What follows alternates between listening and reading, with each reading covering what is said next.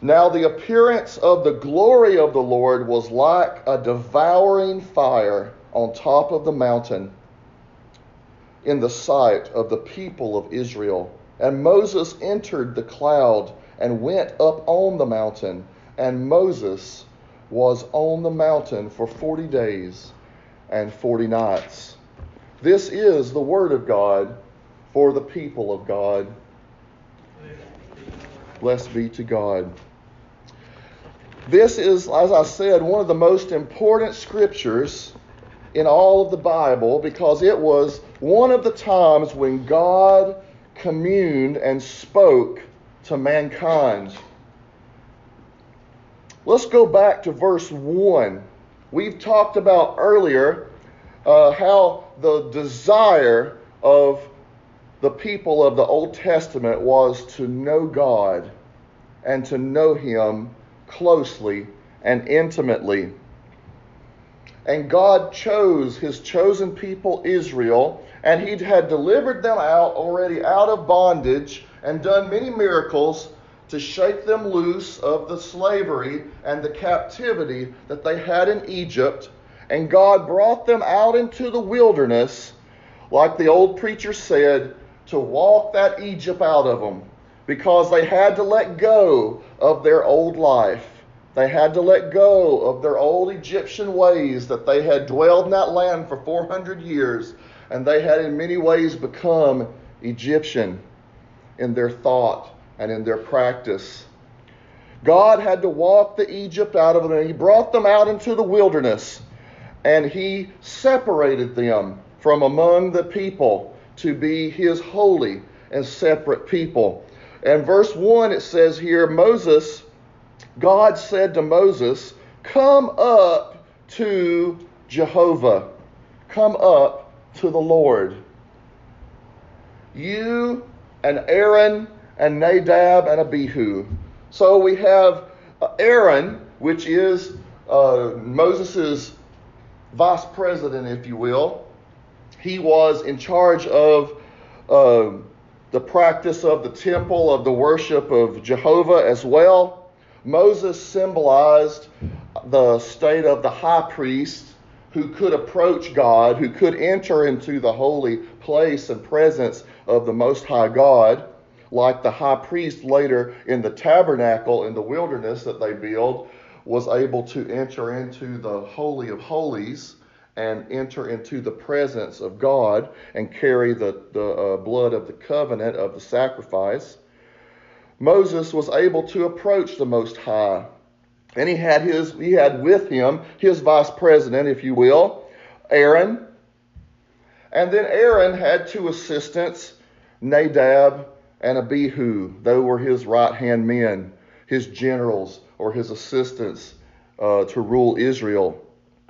And then below them, you had the 70 elders of the families or the clans of Israel. We talked about in Sunday school this morning that the eldest man of the, each family in the Old Testament was in charge of, the, of all his kinsmen. So all of one family or clan would uh, elect and choose one of their eldest members to be in charge of that family. So there, of all of the people of Israel, of the thousands and thousands of people, there were 70 who were the most high elders of Israel. And they too were underneath Aaron and Moses and Nadab and Abihu. And they also gathered close to the mountain of God so they could receive from him uh, and commune with him. And Moses said, in verse 2, it says, Moses alone shall come near to Jehovah, but the others shall not come near, and the people shall not come up with him. You see, Moses symbolized the high priest, as I said, who could approach the presence of God. That presence of God that I'll talk about later, and I mentioned as we read the scripture just then, referred to the presence, or what the Bible translates sometimes as the glory of God. In Hebrew, you may have heard that word Shekinah. The Shekinah presence, or the glowing, fiery presence light filled presence of Jehovah God. And any time in the Bible, when either if you're in the book of Revelation and you talk about the throne of God, the Bible says that God is the light of that city, and from him it was so bright that they didn't need a light or a sun or a moon or a stars uh, in New Jerusalem in the book of Revelation to light that city because God himself was the light. And you see, when you enter into the actual, true, presence of the throne, of the presence of the Most High God. It is an overwhelming experience, it's a powerful experience.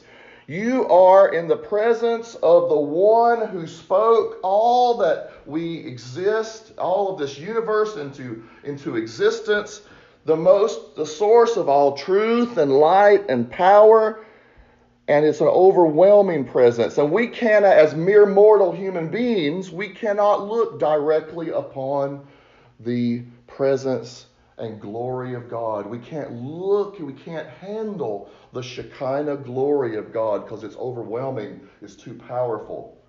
One day, when He has taken away all our sin, He's given us a glorified body, and we go to be with Him in heaven, and He has perfected and sanctified this body of flesh. He says we shall see Him one day face to face. Can't you hope to see Him that one day in the future face to face and know Him, the Bible says, as we are known? Come, Lord Jesus. He says here, only Moses could approach the Shekinah glory of God. Verse 3 And Moses came and told all the people the words of Jehovah and all the rules that God had told to him. And all the people answered with one voice in unison. They said, All the words of of God that He has spoken, we will do. They all said that together. So that was a profession of faith. They said, all these, all this law that you read to us is, is uh, from God, and we accept it, and we will do it. They pronounced their side of the covenant. God gave forth to Moses his side of the covenant with mankind, and the, and the people of Israel did their part as well and said, We believe and we will do these things. Verse 4 And Moses wrote down all the words of the Lord.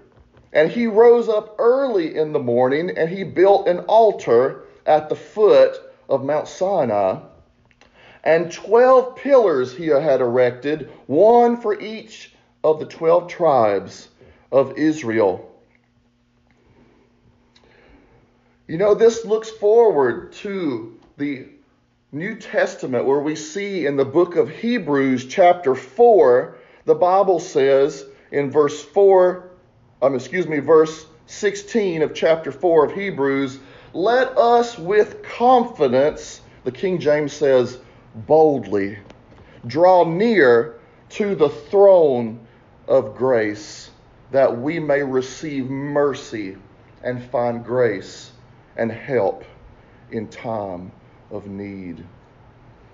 You see, we have a special relationship at, with Christians that these that the children in the house of Israel didn't have. We can approach God.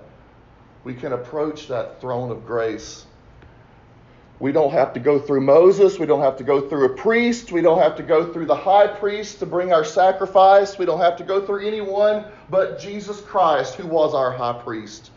And he said, You may approach my throne boldly with confidence.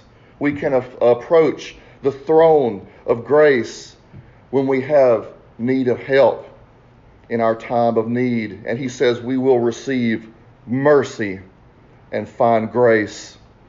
Ephesians 3:12 says, "In whom we have boldness and access with confidence through our faith in him." Talking about Jesus. He gives us access to the Father. You see, Jesus is our one. The Bible says we have only one mediator with the Father, Jesus Christ the righteous and we can go boldly to his throne of grace in time of need. When we have troubles and trials, when we have afflictions and pains and mishaps that come upon us, God is there to be with us. We can go to Him with our requests. He says, Let our requests be made known unto, God in Philippians, and the peace of God, which passes all understanding, will keep your hearts and minds through Christ Jesus. And Moses wrote down all the words of God, and he rose up early and he set up the 12 pillars of stone, and he set up the altar uh, with the young men of Israel, and they sacrificed burnt offerings and sacrificed peace offerings offered of the oxen of the Lord. And verse 6 it says, And Moses took half of the blood and he threw it against the altar. So half of the blood of the, of the sacrifice went to the altar and it went upon the body of the sacrificed animal. And underneath the altar was the mercy seat and down below was the fire and the coals of fire, and the blood of the sacrifice would flow down upon those coals upon which the, the sacrifice roasted. And the Bible says that the blood of the sacrifice would ascend into heaven as a vapor, symbolizing our prayers that ascend to God through the power of the Holy Spirit they ascended to the Father. So God gave us a picture of his sacrifice, of his Son, that what he would do in the future is that he would be that supreme sacrifice once and for all, and he would carry captivity captive. He would go down and get the saints of old in Abraham's bosom and take them up to the presence of God and the Father. He would be our mediator between God and between man.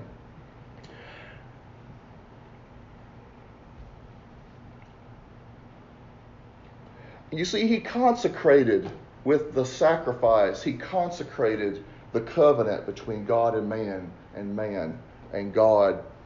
That was a covenant of faith because they professed with the mouth. The Bible says, if you confess with the mouth the Lord Jesus and believe in your heart that God has raised him from the dead, thou shalt be saved, right? Because confession is important. When we accept Jesus Christ as our heart, the first step is repentance. My father, he always liked to say that oftentimes you had to tell someone and convince them that they were indeed a sinner before they would realize that they needed Jesus. Because a lot of people think they're just all right. I'm okay, you're okay, we're all okay. We'll just live the best we can. That's what society tells us. Society says, let's just do what we want to do. We'll make up our own moral code. We'll agree on it together as a society and we'll we'll decide ourselves what's good and what's bad. God says, "My ways are higher than your ways." He said, "I will decide what's right and wrong." You see, the human heart is sinful. We can't make up our own morality because it's tainted with our sinfulness. We would create a morality that that allowed us to do what we wanted to do. But you see, God is not tainted with our immorality. He's not tainted with our imperfections. His moral code is apart from us, and it is uh, sovereign over us, whether we believe it or accept it or not. But we had, you see, Israel devoted itself to God's covenant, and it committed itself to that covenant by a profession of faith. It said, all this that God has given us is good, and we will believe it. All that the Lord has spoken in verse 7, we will do, and we will be obedient. And Moses took the blood and threw it upon the people. He took the blood and he threw it upon the people. Half of the blood went on to the sacrifice. Half of the blood went on to the people. Jesus' blood has been applied to my heart and into your heart. Jesus' blood was applied to the people. We are the people of God. This is the Word of God. God put His blood upon our hearts, just as Moses put the blood of God's holy law and sacrifice upon the people. Jesus once and for all applied his blood to his people. Look what he says next, and remember the upper room. Behold the blood of the covenant that the Lord has made with you in accordance with all these words. What did Jesus say when he supped with his disciples in the upper room? He said, This is the blood of my covenant. This is my body that is broken for you. Jesus said, I am both the sacrifice and I am the blood of that sacrifice. I am the blood of the communion, Eucharist, that we take in communion, that is applied to the people of God. He said, I am the sacrifice of the covenant on the cross of Calvary. Jesus fulfilled the law. He was the ultimate fulfillment of the covenant that God made here in the book of Exodus 24. Behold the blood of the covenant that the Lord has made with you in accordance with all these words. Verse 9 Then Moses and Aaron and Nadab and Abihu and the 70 elders of Israel went up and they saw the God of Israel. As I said earlier, they didn't look directly into God's face, they didn't see God Himself, but they saw the Shekinah glory, and it's more evident if you look at this scripture in the Hebrew, where it's more explicit about they saw the glory of the presence of God. The overwhelming, shining glory of God. And the Bible says here in Exodus that when Moses came down from the mountain, that his countenance, his face, shone like the sun, and people couldn't even look upon Moses because he had been in the very presence of the Most High God. And it says here that under his feet it were as if it was a pavement of sapphire stone like unto the very heaven for clearness. And they and he did not lay his hand on the chief men of the people of Israel.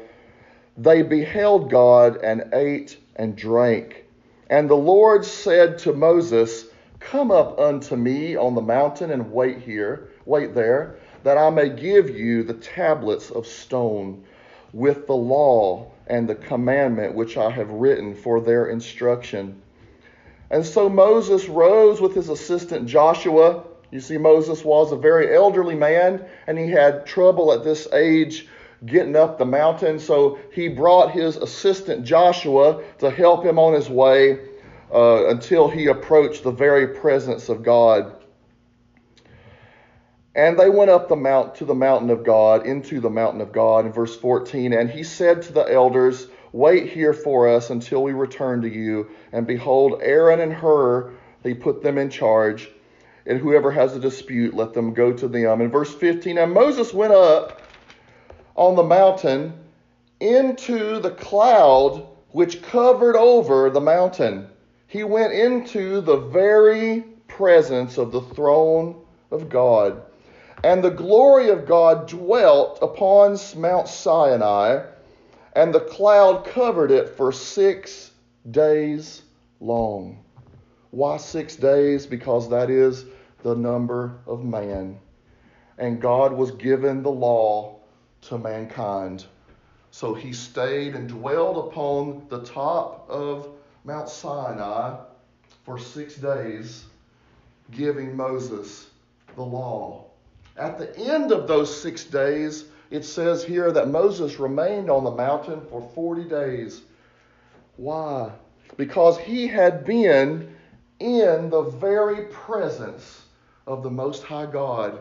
You cannot go from the presence of God and come down to the people of sin, the people who are in the flesh. It's too much for them. They wouldn't even have been able to behold the countenance of, of Moses. If he had left right then and went directly down to the people, they too, just because Moses had been in that holy presence, they wouldn't have been able to take it. But God allowed him to stay up there for 40 days so that the presence and power and anointing of God could, could dissipate from Moses so that the people could be around him. And it says here, now the appearance of the glory of God was like a devouring fire upon the top of the mountain in the sight of the people of Israel. Now we see this devouring fire one more time in Scripture very clearly, and that was when Pentecost took place. And the Bible says that the presence, this Shekinah glory and presence of God, descended there upon the apostles as tongues of fire. And the fire dwelled and rested on each one of them in Pentecost. You see, God's presence came straight to us. In the New Testament, not just Moses, not just Jesus Christ in the flesh, but the Holy Spirit, the holy power, uh, glory of God descended upon human flesh like you and me. And we doubt his presence and we doubt his power, that he can heal, that he can do miracles, that he can save our soul, that he can cleanse our heart that He can bring us in holiness to Him, that He can grow us and mature us in our faith, yet we, we doubt Him. God visited upon mankind. In the Old Testament, here in chapter 24, in part, but later on, fully and face to face. God came to us in the person of Jesus Christ, his holy sacrifice for all sin. But then when Jesus died upon the cross and he arose and ascended to the Father, he sent his Holy Spirit. He sent his very Shekinah glory and presence to mankind. You see, he told those disciples and he told those 12 tribes of Israel, Don't approach me stay at a distance. What did he do in the New Testament? He brought those 12 apostles to his presence. And he took and he brought his fire and his glory and his presence descended on each one. The New Testament, we see the realization, we see the fulfillment of the Old Testament promise and covenant and sacrifice in the person of Jesus and in the Holy Spirit. And Moses entered the cloud, and he went up on the mountain. And Moses was on the mountain for 40 days and 40 nights. Let us pray. Heavenly Father, we ask in your precious name that you would send to us your presence. Send to us your glory Give us your Shekinah presence that it may light upon each and one of us like you did in that room, like you did at Pentecost. Bring us the fire of your anointing. Let it burn in each of our hearts and our minds. Let us be on fire for you.